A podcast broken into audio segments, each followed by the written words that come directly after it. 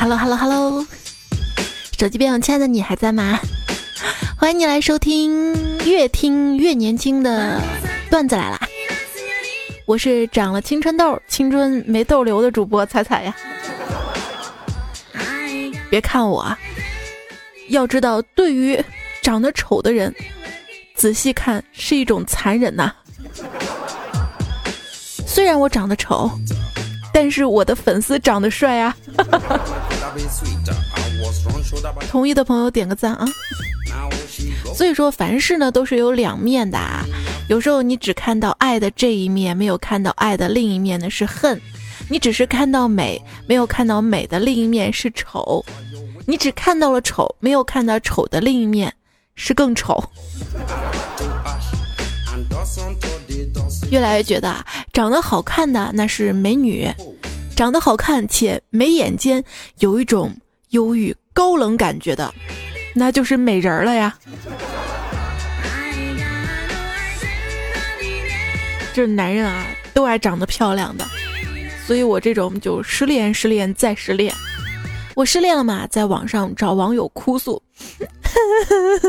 你 不要我了。然后网友说：“你哭有个屁用啊！妆花了还得自己补。”听到这儿，我哭得更惨了。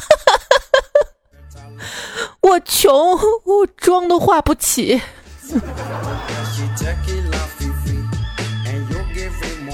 这女生啊，有钱之后买化妆品，就真的能让自己变漂亮吗？会的。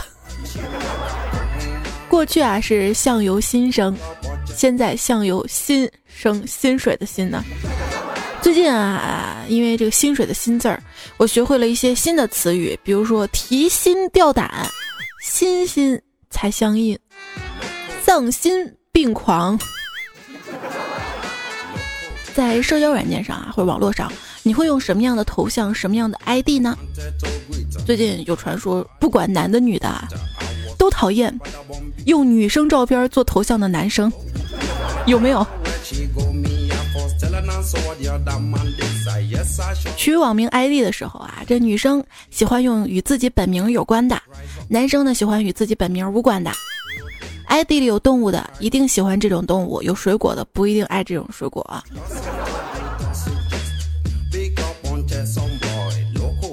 有小什么什么的，什么小什么的，都是假装萌妹的糙汉。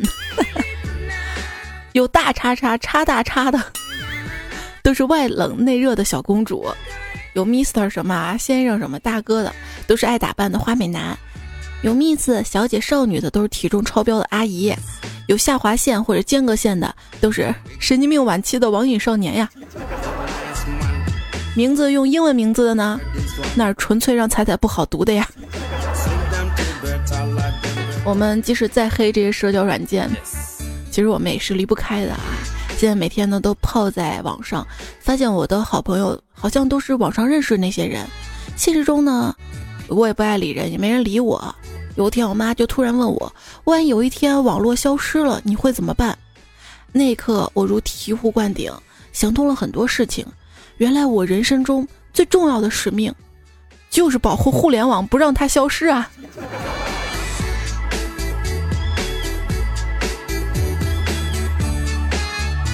你人生中最重要的使命是什么呀？一网友向我倾诉嘛。说被扣了一个月的奖金，车子又撞护栏了，钱包又丢了，至今连个女朋友都没有，自己做什么都不好，简直一无是处。我就安慰他呀，哎，你怎么会一无是处呢？你是处男呀。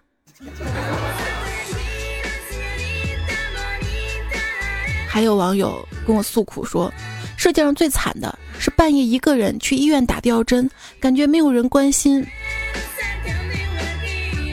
刚发完，过一会儿说：“嗨，彩彩，世界上最幸福的就是半夜一个人去医院打吊针，发现彩票中了一千万，顿时感觉不需要被任何人关心。其实一切的孤独、寂寞、冷，都是因为没钱，对吧？其实我们抱着约炮的侥幸，也是想花钱。事到如今，我们早已学会。”把自己好的那部分归结为奋斗，把自己差的那部分归结为星座。就有人问我说：“你们女生不喜欢讨论生肖，而喜欢讨论星座，那是为什么呢？”女生告诉你星座，就是提醒你她什么时候要生日了，到时候注意点。这女生告诉你生肖啊，你得掐指一算，哎呦，这妹子今年都三十了。这奔三的我啊，最深的感悟就是，人呐，有时候不逼自己一下，真不知道自己原来是个废物。两个男人一起讨论工资嘛，一个说，哎，每个月工资一万零五百。这到手啊，只有五百了。另一个人说：“有钱就不错啦，工资对我来说就一条短信。”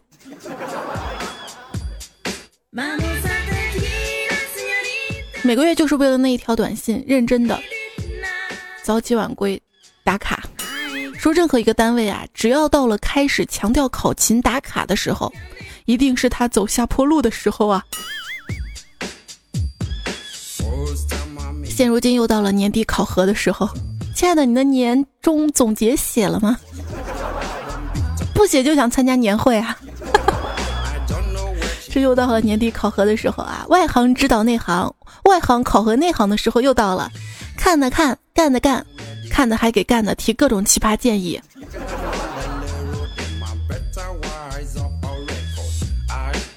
不服你辞职走人呐！这对于一个女人来说啊。博士真的是值得一读的。如果你能顺利毕业，你就会获得文凭；如果你没有顺利毕业，你就会练就一个无坚不摧的灵魂。如果你能在这条路上跟某人走向婚姻殿堂，恭喜你找到了一个能够容忍你终极癫狂状态的人。如果你在这条路上终于走成一个人的旅行，恭喜你剩下的路有没有男人已经无所谓了。当然，网上那些白富美的真实职业就不要太当真了。我给你翻译一下啊，商贸公司 CEO 基本上就是开淘宝店的，总裁助理一般就是网店客服，私营业主不是哪个旮旯开服装店的，就是哪个墙角开美甲店的，亚洲奢侈品区域总监。就像我朋友圈有一位朋友卖假包的。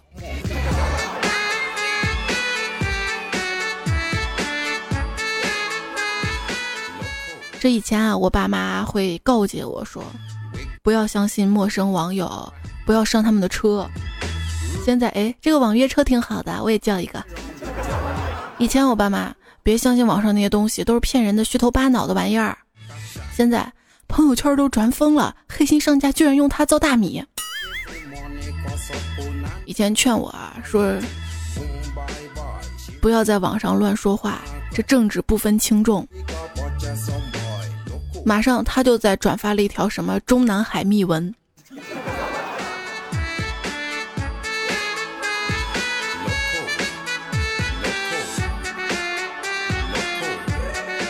以前我妈见我天天上网，总是叨叨叨叨，现在她天天上网，根本没工夫叨叨我了。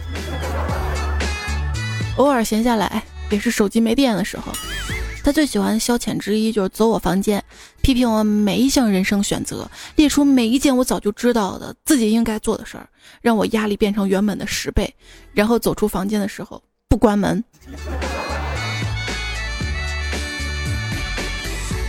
不关门还好了，当年上中学那会儿，故意把我房间门锁弄坏啊。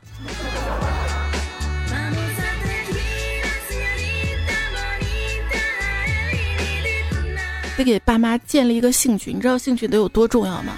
我给我妈在网上买了一个智能洗衣机，教她 N 遍她都不会。后来给她买了一台麻将机，不仅会用还会修呢。因为老是在网上买东西嘛，我妈就嫌我浪费钱，总是骂我。我说为什么你总有理由骂我啊？她说因为我在你身上投资了，结果血本无归。我有点情绪，我怎么了？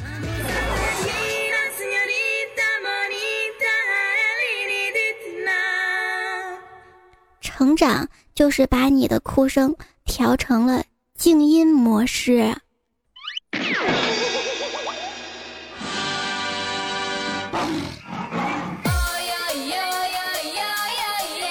你现在收听到的节目呢是段子来啦，我是彩彩。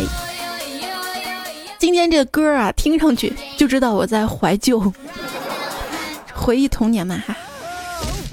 是长大之后啊，发现变化蛮大的。小的时候啊，我特别开心，就是在没有预告的情况下，突然一个小伙伴出现在我面前，那是惊喜啊，是吧？现在，只要谁没跟我提前约好出现在我面前，不管是谁，我通通都不想理。小时候上学的时候，课间上厕所嘛，必须得找一个人陪，如果没有人陪，宁愿憋着。对我们有时候还商量好的，哎，你去上厕所吗？哦，不去，那我们下节课一起去好吗？嗯，好的。而且女生课间上厕所一定是手拉手的。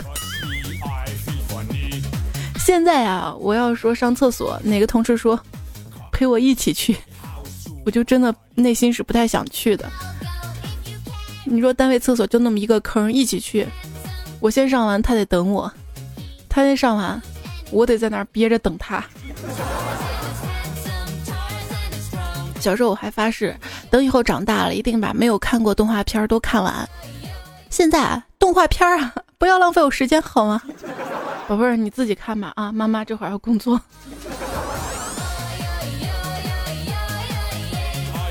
今天心血来潮的翻了以前写的日记，有一页上面只写了一句话。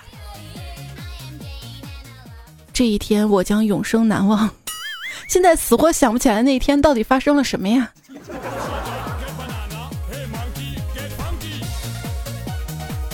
小时候暗恋同班的一个帅哥，那天上学路上遇到他了，我就故意骂他一句，想引起他的注意啊。谁知道他追上来把我胖揍了一顿。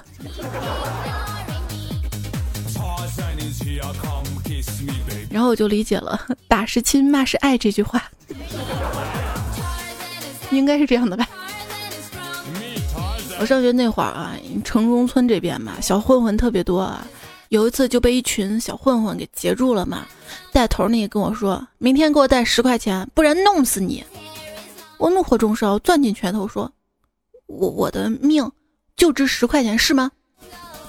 带头好像被我吓住了，愣了三秒钟说：“那。”那你明天带二十好了。后来没带钱，被人揍了，我就找到了已经上初三的哥哥帮我。我哥哥人特别好，耐心的教导我说，在学校啊，当以学业为主，更重要的是提高自己的度量，能够原谅别人，这样才会越走越远，才能成为一个成功的人。我觉得他说特别有道理啊，从此心思就放在了学习上。直到后来我哥哥也被人揍了，我才知道，原来他是打不过人家的。哼。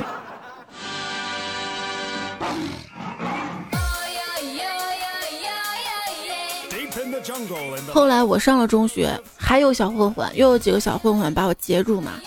我那会儿就变聪明了，急中生智，对着一位路过的陌生大叔叫：“二叔，有人欺负我。”哪个知道混混那么嚣张，连大人都不怕。把大叔跟我都揍了一顿，混混们走后，大叔为了解气又把我揍了一顿呢。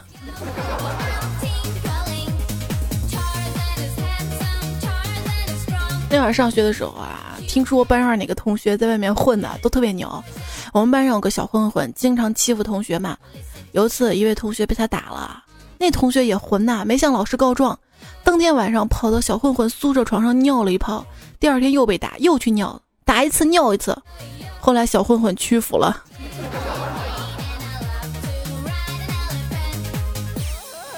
现在这事儿也有啊，听说干总儿子被人打了，干总就问他谁打你的，我找他算账去。他儿子拉住他说：“爸爸，你别去，是我跟他说放学别走，哪个知道后来没打过呀。”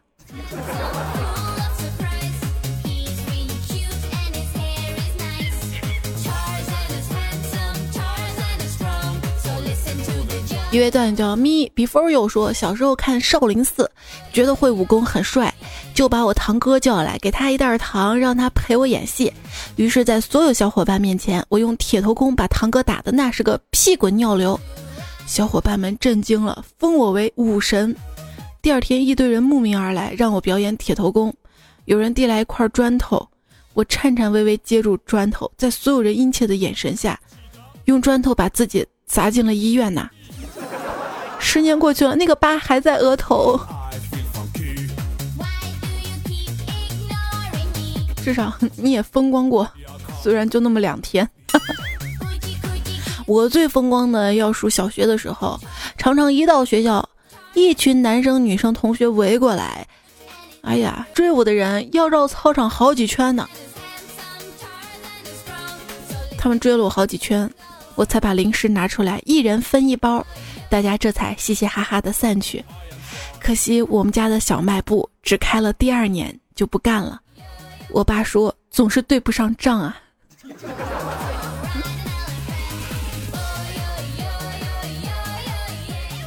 这小朋友啊，学会分享是美德，好吗？我印象最深的一位好朋友，他就是因为经常分享给我好吃的，我就现在记得他。有一次他拿泡泡糖到我们家嘛，我以为是糖，嗝儿就咽了，后来才知道泡泡糖。我哭着说吃泡泡糖会死人的，结果这朋友真够义气啊！他也拿一块泡泡糖，一小口一小口抿着抿着，一点点把泡泡糖也吞了，还说要死一起死。完了，我们俩就坐在院子里面等死。他说他困了想睡觉，我觉得他快死了，抽了他几嘴巴，告诉他不能睡，不然醒不过来了。后来我也有困意，然后我们俩就互相抽大嘴巴子。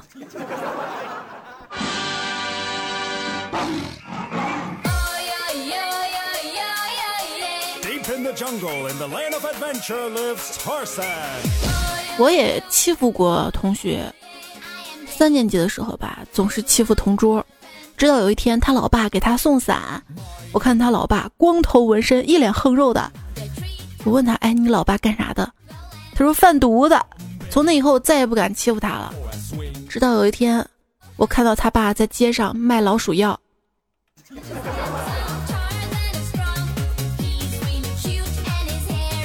说到贩毒啊，胖虎就说了，小时候看电视说吸毒的呀、抽烟的呀很难戒掉。我当时觉得，要是我吸毒了，靠毅力肯定能戒掉。直到大了一点以后，我学会了撸。小时候的神奇经历事件还蛮多的，其中最神奇的就是家里电视偶尔会在深夜莫名其妙的雪花，摆弄一下天线。突然就会收到男女叉叉混合双打的画面，当时啊是惊为天人，觉得这是老天爷送给童年我最好的礼物。那会儿特别盼望爸妈夜班儿，我会说。不过那会儿也蛮傻的啊，当时刚出了借记卡嘛，以为这个卡去邮局就能借钱。现在也忘不了自己把卡递给柜台工作人员，还特别大声的说借两百。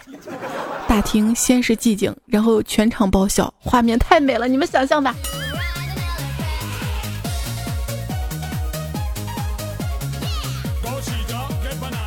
我真的觉得自己小时候啊太傻了。有一次我舅舅来我们家做客嘛，然后我妈让我给舅舅倒茶，我就倒完一杯茶之后递到舅舅手里，不小心把水洒在舅舅裤子上。我说对不起啊，舅舅。道歉之后，我妈说水太少了，让我再倒一点儿。然后我把剩下半杯也倒在舅舅裤子上了。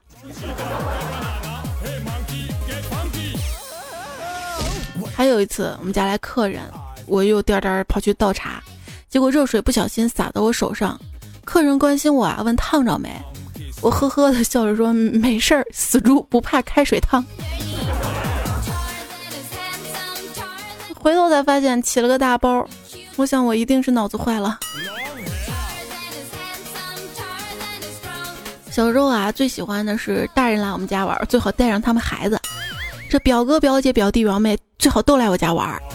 有一次他们来我们家玩嘛，我妈煮了好多鸡蛋，一群孩子围着鸡蛋都不好意思拿。这作为主人的我，果断分起了鸡蛋呢。我一个，表哥一个，我一个，表姐一个，我一个，表妹一个，我一个，表弟一个。可能这种分法不太对，后来我被我妈打的好惨。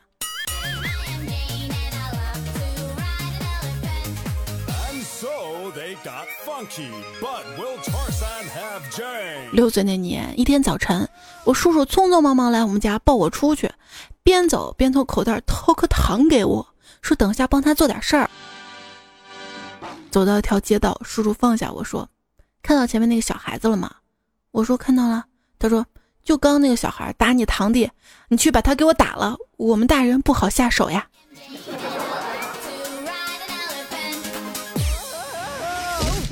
小时候约架，长大约炮。业余这位昵称说：“这回忆小时候啊，有一次。”我弟弟跟别人约架，带了十几个小伙伴，还有我们家的大黄，就是狼狗嘛。团战的时候啊，两方人数总共二十一人，我们家我们家大黄咬了二十三个人呢。第二天，好多人到我们家讨说法，我爸气得拿起棍子走到我们家大黄吼道：“我要让你知道咬人的后果。”结果把我弟弟拉到狗面前打了一顿，外人都给看懵了。但是从此我们家大黄再没咬过人。这是一个办法啊！打群架时候带上狗。小仔说：“小时候啊，我去欺负一个小朋友，那个小朋友哭了，然后喊道：‘你你等着，我叫我哥来。’我说好啊，我就在那等啊。五分钟之后，这小朋友哭着回来说：‘ 我哥我哥不在家。’我被小朋友的认真感动了，于是我又打了他一顿。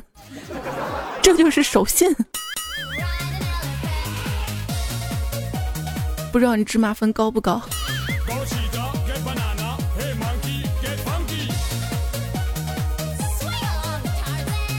十五岁以下的青少年分为两种，一种是我的偶像是最牛的，另一种我就是最牛的。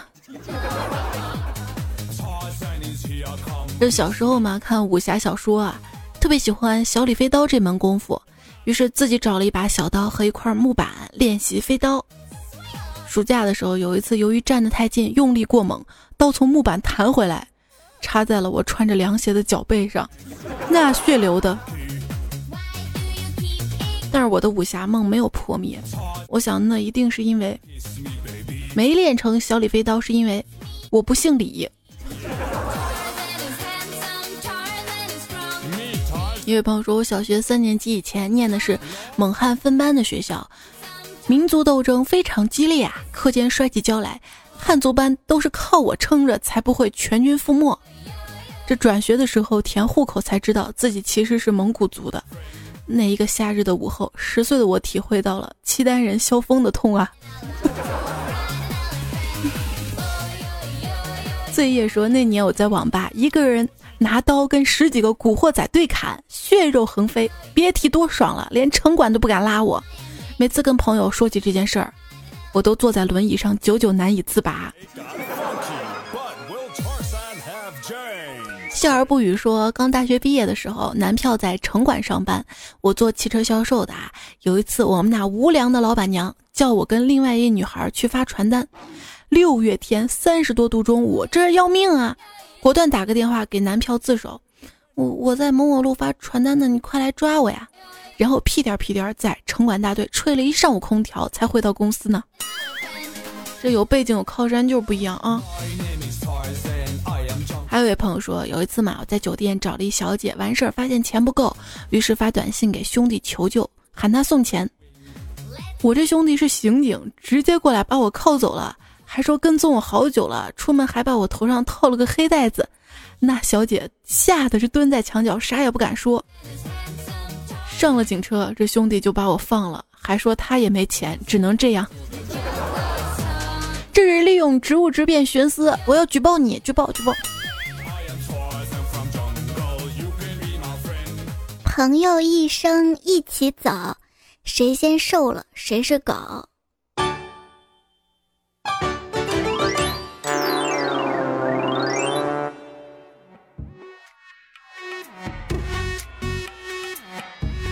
小时候啊，喜欢出去溜达，最喜欢跟爸爸妈妈逛街，看到购物中心的电梯上贴着“请带好孩子”的提示语，妈妈就此教育我：如果不是好孩子，就不要上街。我居然信了好多年。俗话说不听老人言，生活自在，身心愉悦，快乐无穷，爽翻天。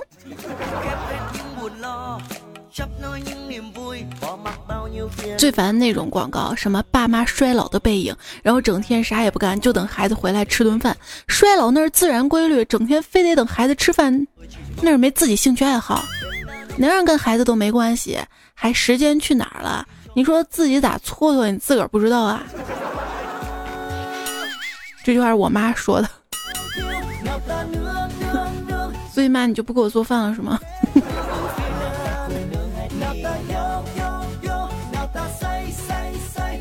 我要说我妈其实还蛮好的。有一次在家里看《哪吒闹海》，看到哪吒自杀的时候，时间到了得去上学了，只好一边伤心的哭一边上学。然后远处传来我妈声音，她在后面边跑边喊：“哪吒没有死啊，被他师傅救活了，不要哭了。”他追了起码二百米，妈妈真暖，可真可爱。妈妈，你看那个小孩皱皱的好丑啊！嘘。不要说人家娃丑，不然以后自己娃也丑。妈，你就迷信吧，是真的。我以前就这么说过。丑怎么了？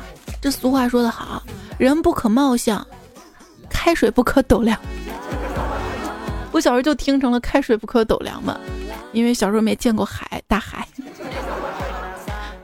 当时我还琢磨，为什么开水不能斗量呢？有一次试了一下，开水还真不能斗凉，把斗都烫坏了。人真的不可以貌相，就比如说马云吧，这自从小马云火了之后，居然有一位哥们儿花了一百万整容成了中马云，就是为了接近偶像。你开玩笑呢？马云都跟我一个村的，我到现在都没见过他。马云心想：想不到有一天，我的颜值也能掀起时尚潮流。其实你不知道，那小伙子整容成马云是为了方便刷脸，刷脸。不过有人说整容的蛮失败的，我主要看了一下，是因为气质，懂吗？气质，这没有气质也是一种气质，懂吗？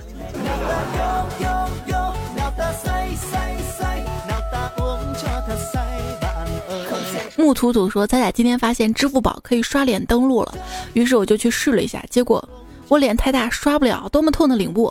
那个真不是你脸大，是因为你手短，把手机拿不远。别问我怎么知道的。我家一言说老祖宗的《三字经》有云啊，养不教，父之过。怎么现在全赖人家母亲头上了？”这关于教育孩子啊，看到了朱莉跟皮拉德皮特因为孩子教育方式产生了分歧而离婚，就不禁想到我小时候爸妈教育我也会产生分歧，哎，是用棍子打还是皮鞭抽？要我说啊，这做父母的真的不要随便张口就训斥孩子，开口骂孩子之前要先问问清楚，孩子把你当朋友才能相信你，向你老老实实交代缘由。兴许到时候能好好打一顿呢。小侄子被我大哥给揍了，原因就是小侄子竞选班干部的时候，学习电视上的一个选秀节目，愣说自己父母双亡。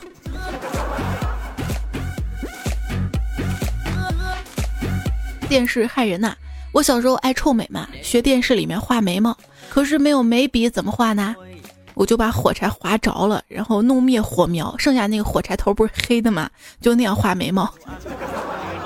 当我妈打开门看到两条大粗眉的我，毫不犹豫地揍了我。你曾经都被父母用什么神器打过呢？神回复没看清，一上来就被干晕了。在这里哈，还是要奉劝父母们，在教育孩子的时候，攀比型的励志方式一定要慎用啊！我有一朋友男，就因为他爹妈每天喋喋不休在他耳边说什么邻居家儿子工作又好，身体又棒，对父母又孝顺，为人又和气，性格又好的，巴拉巴拉说一堆。你看你啊，你看你。结果我这朋友现在疯狗一样的追求邻居家儿子，茶饭不思，寻死觅活的。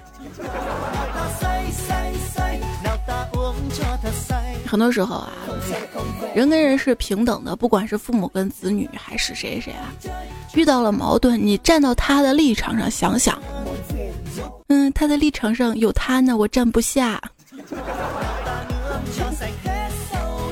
很多时候是要为对方着想的啊。有评论上面，周军说大二的时候有一天下雨，我的伞呢就被室友借出去了。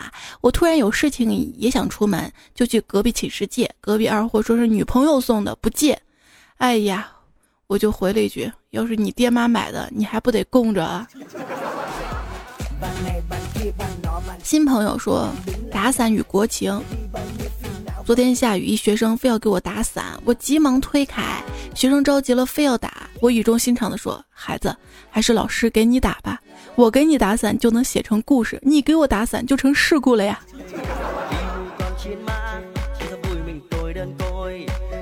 海盗说：“我是南方人，跟随老公到了北方。这几天零下十五度，早上去露天的早餐摊儿里吃馄饨，热乎乎抬过来，我吃一口吹一下，三五口之后反应过来。”这种温度吹起，反而减缓了馄饨凉的速度啊！不说了，说多了，馄饨该结冰了。在东北有一种早市现象啊，就是生鲜的那些鱼啊什么的，不需要拿冰箱冻的，就是常温的。哦，最近说日本有一个溜冰场嘛，一般溜冰场底下就是冰嘛，它这个冰下面还冻了好多鱼。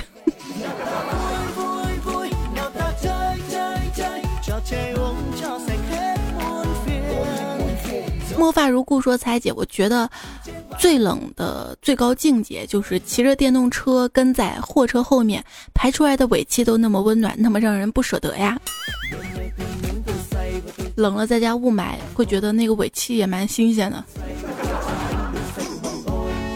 还记得大学的时候，一个南方的同学问了我一个深刻的问题：你们北方打雪仗怎么算赢？我想了想说。”活下来的就是赢家。兰尼斯特家族有债必偿。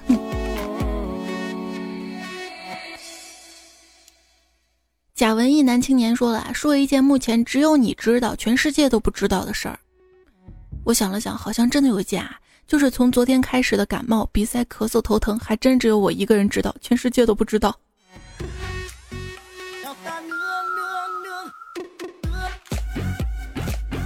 那你有没有什么事情只有你自己知道，全世界都不知道呢？你敢不敢说出来？可以这期节目评论里说说看哈。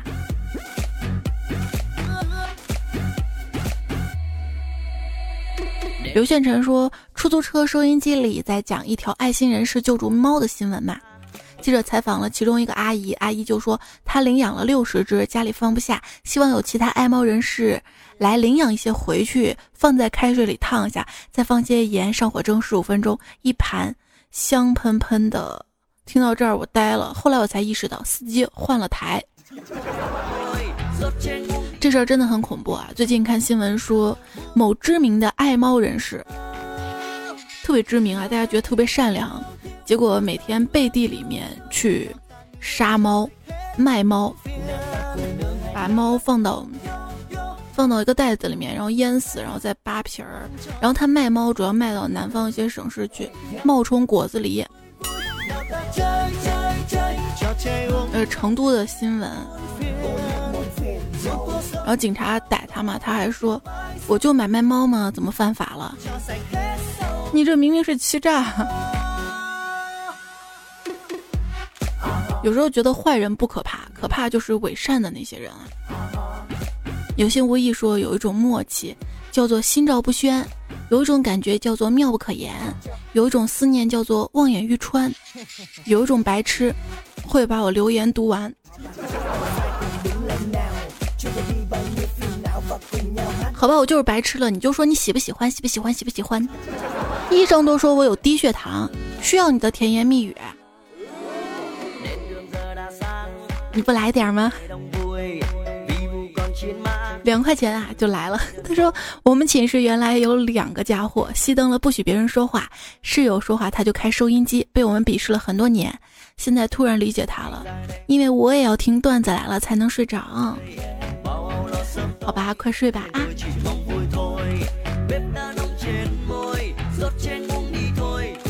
我念人名的时候能不能睡着？非常的感谢在微信平台上面给我赞助的朋友，多次的以及土豪的。四九四九王子老妈砰砰砰，bingo 陌上花开吴文佳风金道一本正经胡说八道，哎小脚丫吴坤漫步雨中王一峰。阎锡山。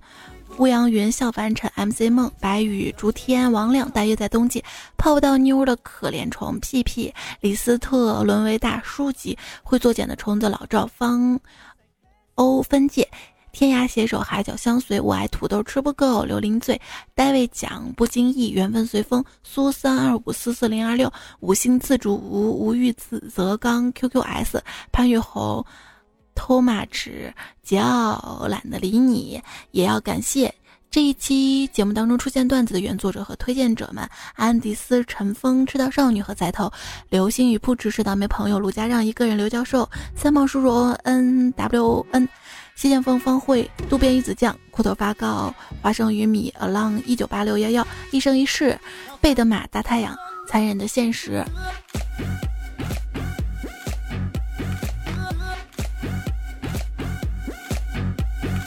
好啦，那这一期段子来了啊就要告一段落啦，非常感谢，不知道谁这么晚还在守候着，谢谢所有听节目的朋友哈，那记得听节目之后，在这个节目下方那个小红心点赞帮我点上哈，然后我的微信订阅号呢是彩彩，在微信的添加好友选订阅号搜搜好之后加关注，也希望可以在每一期文章下面点上。点上赞，那个赞是个大拇指。有人说点赞有什么用？鼓励呗。好啦，不墨迹了啊，快睡吧。啊，你说你是白天听的，好吧，不墨迹了，打起精神来吧。拜拜啦。